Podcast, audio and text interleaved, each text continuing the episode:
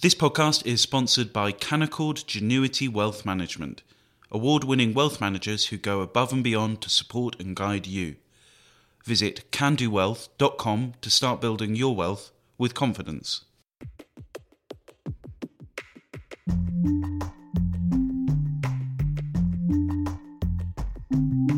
Hello, and welcome to the Edition podcast from The Spectator. Every week, we take a look at some of the most important and intriguing stories from the issue with the writers behind them. I'm Lara Prendergast, The Spectator's executive editor. And I'm William Moore, The Spectator's features editor. This week, what's the mood like in Boris's bunker? Plus, have we forgotten how to take a joke? And finally, has COVID permanently changed how people take communion? First up, for this week's cover story, James Forsyth writes about the defensive bunker mentality inside Number 10, and he looks at the PM's strategy of keeping MPs sweet in order to hold back a no confidence vote. James joins us now, along with the Spectator's editor, Fraser Nelson. James, in your cover piece this week, you look at the Prime Minister's defensive strategy. How does it compare to his previous style of leadership? Previously, Boris Johnson kind of worked outside in. He used to use his popularity in the country to put pressure on MPs. You know, I mean, Tory MPs picked him to be leader because they saw him as an election winner, because they saw him as his popularity out in the country. What we are seeing now is one of the principal aims of Boris Johnson's government now is to placate his own MPs, to prevent more letters going in and a vote of no confidence in, in him. And I think it's very telling that in this week's mini reshuffle, you know, the people who've been moved in, at the cabinet level are those people who, who deal with parliamentarians. So it's the chief whip, it's the leader of a House of Commons. This isn't about, you know, better delivery of, of policy or public service reform or the like. It is about making MPs happier. And if you look at how every decision in government is now being seen through the lens of, you know, what will Tory MPs make of this? And he is not, this is very different from the beginning of his premiership when he basically had this 80 seat majority and there was such faith in his political judgment among Tory MPs that they went along with him even when they disagreed with him. Fraser, the last few days, as, as, James said, there's, there's been a few changes. The mini reshuffle has been mentioned, and also the large turnover of staff in Number 10. And you wrote a blog for the Spectator website last week about what a big loss Munira Mirza's departure was for the Prime Minister. Are you reassured at all by his new appointment? Only slightly. I mean, Steve Barclay is a very competent person, but this whole um, reshuffle is noticeable by the lack of new blood. R- basically, Boris Johnson is recycling his existing cadre of people. He's taking one of his ministers, making him chief of staff. He's taking his old spin doctor, Guto Harri, making him his current spin doctor. He is getting hunkered down, and I think the, the cover of this week's issue, showing Boris and Carrie in the bunker, very much sums up what is happening here right now. This is now a government focused on backbench MPs, focused on keeping them happy. Its unofficial motto is that survival is victory. That's the way Boris Johnson sees it right now. We don't really see a government thinking imaginative thoughts about how to reform the health service, about how to repair the damage of the pandemic. This is a government fixated with one thing only, and that's survival. Uh, I'm not particularly buoyed to see that. It's uh, this brings back to me the biggest single question under Boris Johnson's premiership: Does he have a follow-up act after having got Brexit done, after having got us through the pandemic? Is there anything else he's got to offer? The person most likely to come up with those ideas was Munira Mirza. Now that she's gone and nobody really there to replace her, I do wonder if anything is left of what we used to call the Boris Johnson agenda. James, in your piece this week, you seem to make the point that the next big test for Boris Johnson are the May elections. Do you think the Tories are convinced he'll make it that far? And, and do they even really want him to make it that far, given his low popularity ratings? So I think last week it, it felt like the letter writers had some momentum. You know, there, there, was there seemed to be a kind of new public letter, you know, pretty much every day. That that has slowed down this week. I think most Tory MPs, MPs will always choose to wait if they can, and I think at the moment the view is wait to see how this new operation number 10 goes, wait to see what the police investigation concludes, wait to see what the Sue Gray report says, and kind of wait to see in the May elections, you know, how much do, uh, uh, what do voters make of this? How much are they going to punish the Tory party for what happened? Now, obviously there is a split. Those people who've got councillors up for election in May, tend to, to incline to your logic, Lara, which is look at the polls. It's clear that the public take a very dim view of this. Why would you want to risk losing councillors? Why not act before? Uh, but I think most Tory MPs are have gone back to a kind of wait and see mode, and obviously that can change. And this story does kind of twist and turn. But I think at the moment the kind of consensus view is wait and see how the Gray Report and the May elections go. Fraser, the point you made about what, what it is Boris now has to offer reminds me of in, in her political column this week, Katy Balls writes about the warring groups, the factions within the Tory party, and the problem Johnson has that if he offers a, a, a crowd pleasing policy to one group, for example, the Red Wall MPs, it actually turns off quite a lot of members of another group, in this case, the One Nation Tories. Uh, what do you think Johnson could offer that could actually unite different factions of the Tory party, or is that just an extremely difficult situation? Well, it's difficult, but I imagine there's nothing really he would not offer. I mean, one of the most striking things, as James remarks in his cover piece, is that he's abandoned his own obesity strategy. It wasn't so long ago that Boris Johnson, he came out of hospital, and said, look, I've learnt don't be a fatty in your 50s. It's now time to ban promotions for junk food. That was a very controversial and deeply personal idea, which he's now junked. So a lot of this will be dumping ideas his MPs don't like he's not going to dump HS2. So much money has been spent on that now that it probably doesn't make sense to to row back on it. But I imagine what we'll get, for example, uh, we heard him saying he's going to abolish COVID restrictions a month early. Now he'll have done that to please the um, the, Tory backbenchers who are very keen to move on to a, a post-COVID environment. And I think what he'll try to do is just to keep giving them all little little sweeties, little baubles, to keep everybody relatively happy. But as Katie points out in her excellent political column, the one group he hasn't really given much to is the Tory One Nation group. You might call them the Tory left. This is a group under Damian Green, Theresa May's former lieutenant, and there's about 40 of them. They can get up to 90 at their meetings. And there hasn't been much for them, really. One of the other things that Boris Johnson said in the um, House of Commons was that he was willing to trigger Article 16 and get rid of the Northern Ireland Protocol. That would mean scrapping the Brexit deal with the EU. Now, there are many Brexiteers in his party, Steve Baker, etc., who love the sound of that, but this is abhorrent to the One Nation group. And if he were to do anything like that, they would probably trigger a leadership election, whether or not they had a chance of, of getting the 180 votes they needed to depose him. So I think right now he's in the relatively easy stage of finding out what various groups want and giving it to them. Sooner or later, he's going to be at the stage where assuaging the Tory right is going to really annoy the Tory left, and he's going to have to choose. James, your your piece obviously focuses on focuses on rather this bunker mentality, and, and it's a state of mind which is often accompanied by paranoia. Do you think Boris is quite paranoid right now about anyone coming after his job? I wouldn't go that far. I think he has always had kind of strong survival instincts, to, to, to put it like that. But I think, as Fraser said, one of the problems he has is, you know, if your strategy is to placate your MPs, they don't all want the same thing. If every Tory MP wanted the same thing, it would be very easy. So take a look at this argument about the, the Vagrancy Act, for example. This is what makes kind of rough sleeping a criminal offence. It allows you to move people on. There are a group of Tory MPs who would like that to go. They think it's outdated. They think that you know, it kind of criminalises homelessness and isn't a good idea. On the other hand, there are lots of Tory MPs who have just woken up to this issue, who worry that if you get rid of this, you lose the ability to, to move people on who are sleeping on your in a shop doorway or something, and that you know Britain could end up with a kind of San Francisco style homelessness problem. And so I, I think this is what's difficult is you're trying to please MPs, but they don't all want the same things. And I think there's also this this challenge, as, as Fraser said, that at the moment Boris Johnson is, you know, he is. I think in some ways he is thinking about the no confidence ballot itself. You know, basically saying if I don't lose the right, I will win that. So you see this with lots of new PPSs from, for him. He's now got four. Prime ministers normally have two, all drawn from that kind of Brexit wing of the party. And someone on my on my way here just stopped me and said to me, you know, look, the Tory party is like a catamaran. It needs both hulls to function effectively. And that Boris Johnson is trying to kind of sail the, this catamaran with only one functioning, relying on one hull alone. And I think that is a danger for him, that in trying to shore up his support on the right, he causes other splits within the party.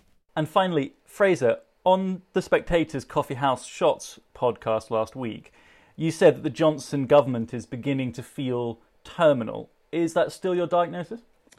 I'm afraid so, yes. I mean, it's not impossible that he escapes this. He's escaped um, tougher scrapes in the past.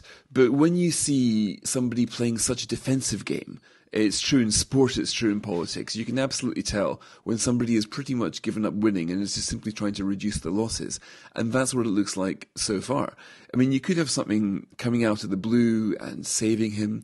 There could be, you know, some fantastic, I don't know, say, say Britain splits the atom of nuclear fission, for example, and all of a sudden we get cheap energy coming out of nowhere. I mean, it's difficult to imagine what sort of thing could go badly right for, for Boris Johnson, but I really can't see it right now. I mean, if you take Kate Andrews' scoop in this week's magazine, she reveals how the NHS waiting list is going to go from 6 million up to 9 million. That's even with the extra cash. These are disastrous figures. There's absolutely no way the Tories can go back to the, the public at the next election and say, look, we've charged you all the extra tax. But you know what? The NHS isn't actually that much better. The waiting lists are something like four times higher than they were for most of the last decade.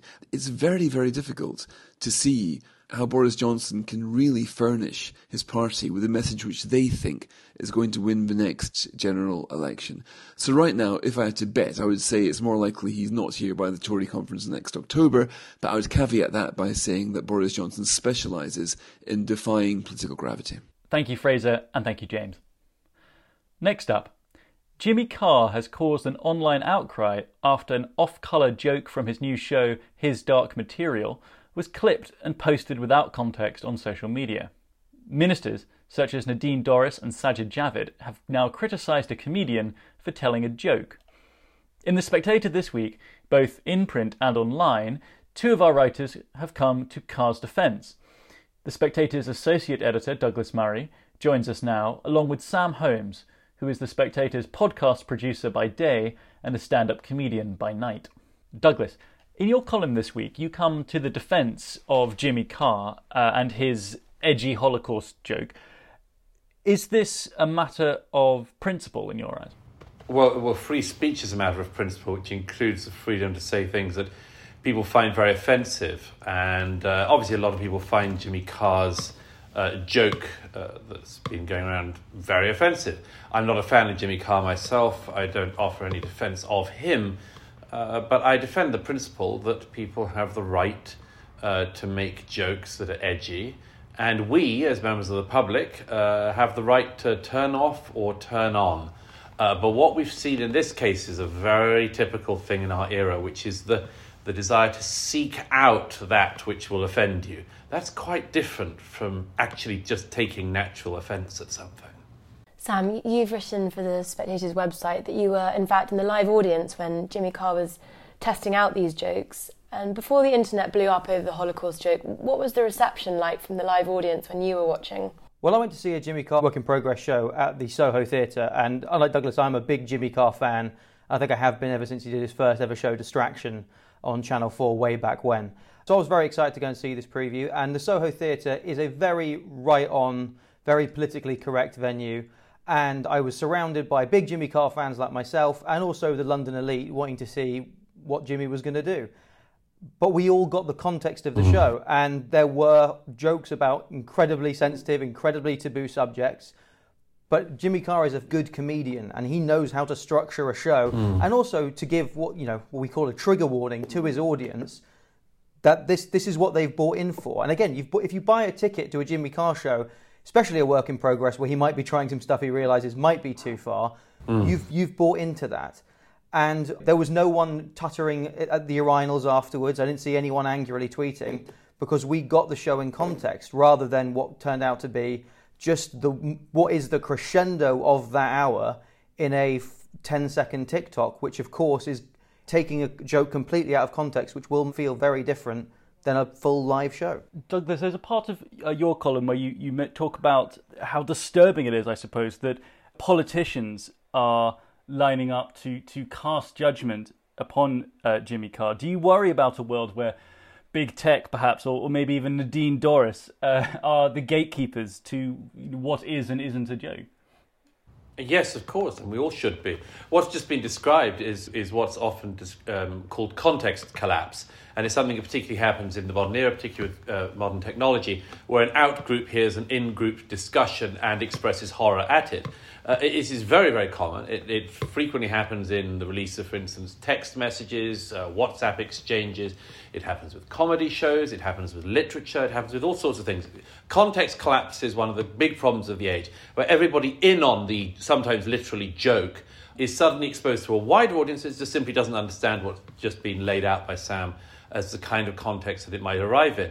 Uh, and it, it is a big problem. Now, of course, politicians and others are very keen to do what social media users do and leap on these things. Uh, partly because it's much easier than doing an ordinary day's work. Uh, it's, it's much easier, I'm very sorry to say, for a government minister like Nadine Dorries, Sajid Javid joined in once again this week. I don't know why he's, he's so particularly uh, keen to join these sorts of things, but both Nadine Dorries and Sajid Javid intervene in the Jimmy Carr issue. Uh, as I say in the piece, I mean, this is a pattern. Modern politicians, I think, should not get into these games.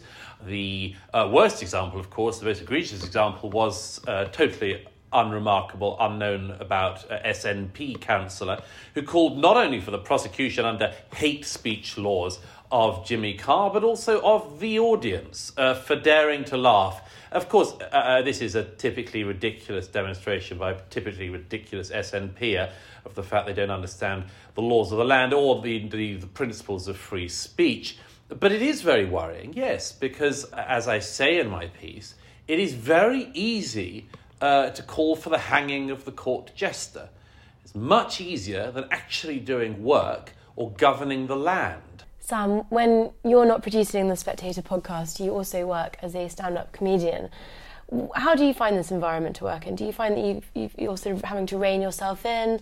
Do you worry about jokes being taken out of context, or is that not such a big concern? I think again, the job of a comedian is to make the audience in front of them laugh, especially if you want to get booked again. So on Friday night, hmm. I will be doing a 6:30 show at Angel Comedy for people who've just left work, probably might be with work friends as well. And there is a different set of jokes that I will tell that audience to what I'll be doing at 11 p.m., which is Roast Battle, which is a show designed to be the most harsh, cruel show that you possibly can do, with two comedians just bringing up the worst subjects. Oh, your dad's dead, that's hilarious. You look like this celebrity pedophile. And that is meant to be the harsh show. And so, therefore, your job as a comedian is to adjust that based on the audience to make them laugh. And sometimes, if you're really lucky, you can make them think and you can make them change their mind about something. And the, the thing is, Jimmy Carr will not tell some of those jokes that he did on his live show on his dark material on 8 out of 10 Cats Does Countdown because they're different audiences and people are tuning in for different kinds of comedy. Hmm. And do you ever feel, Sam, that there's a time when you've taken a joke too far and that you, you regret you regret a particular joke? There's never been a time where I've regretted a particular joke. There's certainly been times I've taken jokes too far, but that's how you make them better. You have to cross the line in an environment exactly. which has been, again, trigger warned to going, by the way, I might cross the line in this show. That's why I'm hit. I'm at a new act, new material night. I'm at a work in progress show. And then I will take this concept and I think, oh, they're not laughing anymore, or I'm not getting the laugh that I want. Sometimes you can tell a joke which can be perceived as hateful towards a particular group, even though that's not what you've meant it. And if you can feel the audience laughing with sort of revulsion for that group, you think, oh, that's not the laugh I want. I still know the hmm. point I'm trying to make. I'm going to retool this and get it so I can get the response and the laugh and make the point I'm trying to make. But you have to make mistakes in order to get to those things. Otherwise, it's just going to be incredibly safe, incredibly dull comedy for the next 20 years. Yeah, absolutely. Can I just add to that? That's, absolutely right. And there's, there's one other thing, which is, of course, this is just a manifestation of a much wider misunderstanding in our society at the moment, or confusion in our society about the nature of speech. Our society seems to be eliding speech and violence, for instance. We had it this week. Prime Minister makes a stupid reference a week earlier, Prime Minister's questions to something his uh, opposite number didn't do. And uh, one person mentioned it on the street, and suddenly uh, all our politics is about did the Prime Minister cause the mob by his words? The answer is no. No, he didn't. Words are different from action. There can be a very, very liminal and very important point where they meet, But the line that that is at in any civilized society has to be incredibly carefully uh, nuanced. It has to be very carefully nuanced where the line is, where, for instance, somebody is standing outside somebody's house, uh, riling up a mob and saying, going and attack that house. That has, that has to be made very clear that it is different from people making jokes, people making legitimate comments, and much more. And our society has just become incapable of noticing this difference. It's all about speech is violence and uh, excusing, frankly, violence when it does happen as a result. We're all talking about Jimmy Carr here, obviously. Do you think there's an aspect of this where it might have been good for his profile or has sort of raised his profile somehow? Sam? I think Jimmy Carr knew how serious, how, how that joke could be taken. And he jokes in the special, Here comes the career ender. And he says, I'm going to get mm. cancelled in the next 10 years. And here we, here we go, I'm going to go down swinging. And that might be the case that Jimmy Carr has seen the way our sensitivities are increasing and goes, maybe there's not room for me anymore. I've either got to adapt or die. And he's willing to go down in a blaze of glory in a Viking funeral. I think that Jimmy Carr has made a lot of terrible jokes in terms of upsetting people throughout his career. And he's always bounced back from, he's even bounced back from stealing from the Queen and the taxpayer. But I think that there is a chance that either he's going to have to do a, a slight Frankie Boyle and doing only incredibly harsh jokes about the people that society says it's okay to do harsh jokes about, or he'll keep being himself. And there is a chance that the mainstream audiences will not want to watch that anymore. Thank you, Douglas and Sam. And finally, during the COVID pandemic, churches had to rethink the way they gave communion to their congregations but will we ever go back to the old normal? Ysenda Maxtone Graham mourns the loss of the tradition of the communal cup in this week's magazine. She joins us now, along with Reverend Dr. Andrew Atherstone, a tutor in church history at Wycliffe Hall, Oxford, who has written a study entitled Drink This, All of You Individual Cups at Holy Communion.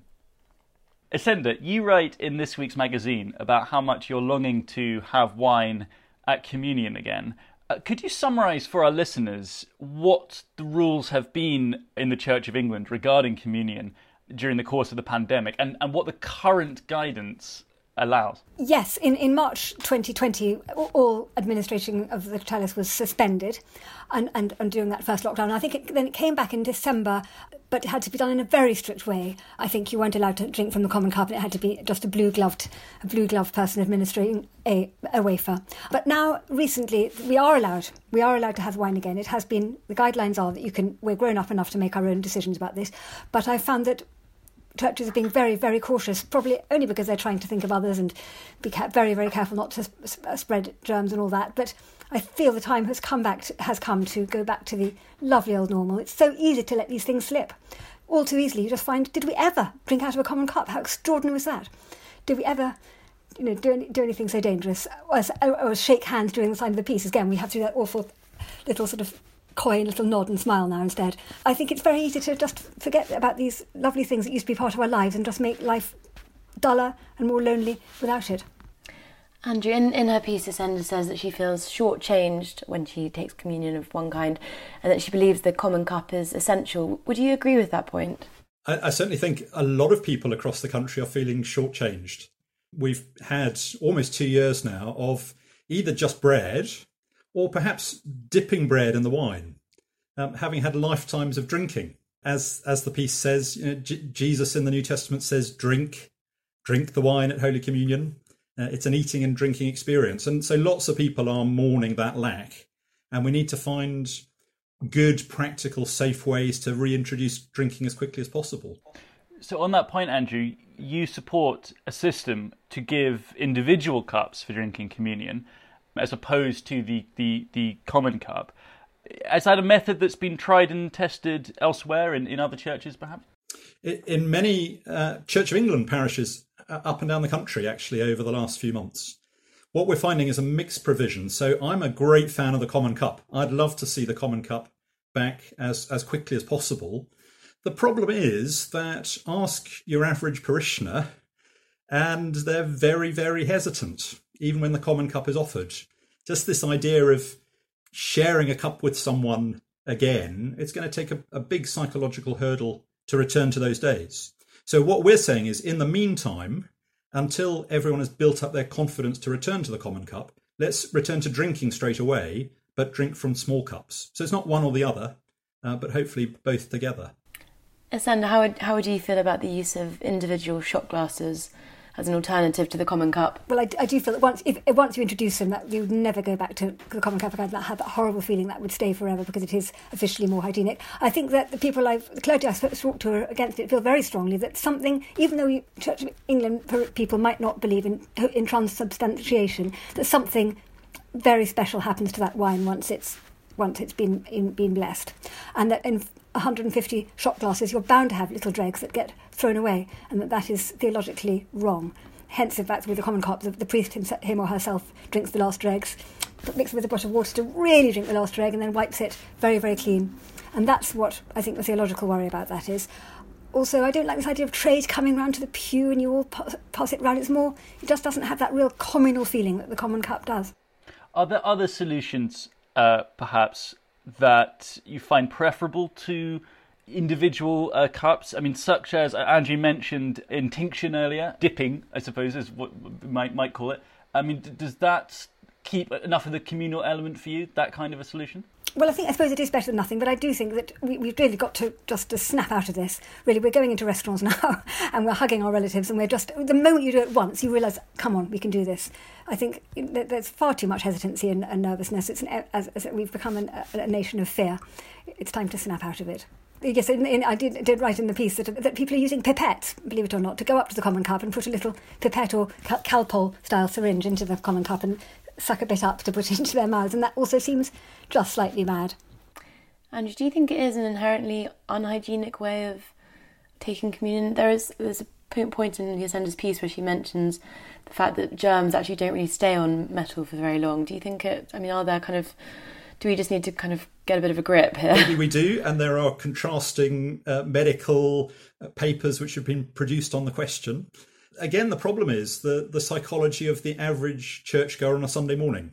So to try and give them a chemistry lesson before receiving communion and having to say it's safe, we've done the test, it's metal, it's 18% alcohol, all of these sorts of things.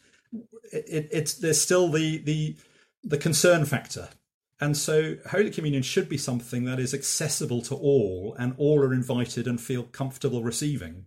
And if we've built in a system where people are coming up and yet still sort of terrified about sharing a cup which a hundred previous lips have passed before it reaches to their own, then then we need to change the system, find a way of including everyone. And I think the individual cup is a is the most inclusive solution. I mean, I, I only wish there were uh, as many as hundred lips in, in the church that I, I go to to be able to take take communion. The are you saying then, Andrew, that that really uh, offering churchgoers a choice is is is a viable solution. I mean, Ysenda in her piece ends on this idea, I suppose, for churches that have the the space. She mentions St Mary's Bourne Street in London. Talk, there's talk about offering a choice between those who want to go to high altar, where they can get the wafer, and then if they want to go onto the, the altar of the Seven Sorrows, they can kneel and receive wine from the, the chalice. So do do you think perhaps introducing a, a choice element like that could be the the best way forward. That's uh, variety and choice is good. And I, I, like that method. I like that offer. I think my concern again is that many parishioners will feel excluded from that. That although the Common Cup is being offered to them, if they have been isolating for the last 18 months, if they are immunocompromised, for example, you're basically saying to them, it's bread only, for, for years potentially to come until those health concerns are allayed. And I don't think we should be saying to people that it's the common cup, just be brave and drink. Uh, it, it, needs to be a much more winsome welcome than that. And I'd, I'd love to suggest that individual cups are not only thoroughly Anglican, but can be done in a thoroughly traditional way. Back in the 17th century, we read in the prayer book that wine was often consecrated in a flagon. And lots of traditional Anglican parishes have a flagon at the back of their safe, probably they've not used for 200 years. Bring that out, fill it up with wine, uh, have that for the communion prayer, and then and then pour out the wine into cups. So you still get the symbolism of unity, You still get the, the strong Anglican historical connotations to the, the practice. Uh, we shouldn't think of bad practices we've seen uh, around the country as reason that good practice can't happen. And in your, in your piece, you chat to Abraham Overwood, the director at Grace Church Supplies in Hull. What what did he tell you about communion wine? Yes, he, well, he does tell me these indiv- sales of indi- individual glasses are, are going up, as well as sales of, of non-alcoholic wine, which I was a bit shocked about because I, I really do feel, feel it ought to be alcoholic. But but that, that's part of the, the rule, I thought. But yes, he, yes, this is definitely going up. Although he does say that it's it's less prevalent in, in, in the Church of England, which does officially not condone it. And I do wonder how many in the pre-pandemic days, I suppose, how many people have died because because they caught flu in those olden days from drinking from the common cup how many people caught a cold? I mean, I suppose we did go to, we did take the common cup if we had a bit of a cold in the olden days. You know what? No one blinked, blinked an eyelid about that. We have all become very wussy and yeah. Ysenda, you, you mentioned earlier other practices of, of church going, such as the peace. Uh, you can't shake hands with other members of the congregation. Are there other elements to church going that you think the pandemic has taken away from us that you, you, you really want to see back? Well, I mean, that definitely. The fact that chairs are put too far apart, so every man is an island, which is exactly what John Donne said we shouldn't be. And and the, the lovely collection plate going round, that was rather nice. You plonked your pound coin in there, two pound coins, five pound note, and that seems to have stopped because I don't know why something ha- passing from hand to hand seems to have been abolished. You're meant to tap your card at the end if you pass. But it, you know, all these little things just take away from take away from what church service used, used to be. Just be careful not to let it slip. Andrew, would you agree with that? I think we're in very changed times. So 2019 is not going to come again. And the future post COVID will be a changed world and a changed church. Hopefully, many of those uh, old traditions will return soon, but they will return in a, re- a refined form. And uh, there's going to have to be some adaptation, there's going to be some flexibility to meet the needs and to meet the concerns of congregation members. We want as many people as possible to be returning to the Church of England in, in, in great numbers, and therefore the the welcome needs to be wide, uh, and we need to remove any barriers, any health concerns, allay them as quickly as possible. Ysenda and Andrew, thank you very much for joining us. Thank you. Pleasure. And that's everything this week. As ever, if you've enjoyed the podcast, why not subscribe to The Spectator to read everything we've discussed? If you subscribe today, you'll also get a £20 Amazon gift voucher. Just go to spectator.co.uk forward slash voucher. I'm Lara Prendergast. And I'm William Moore. And do join us again next week.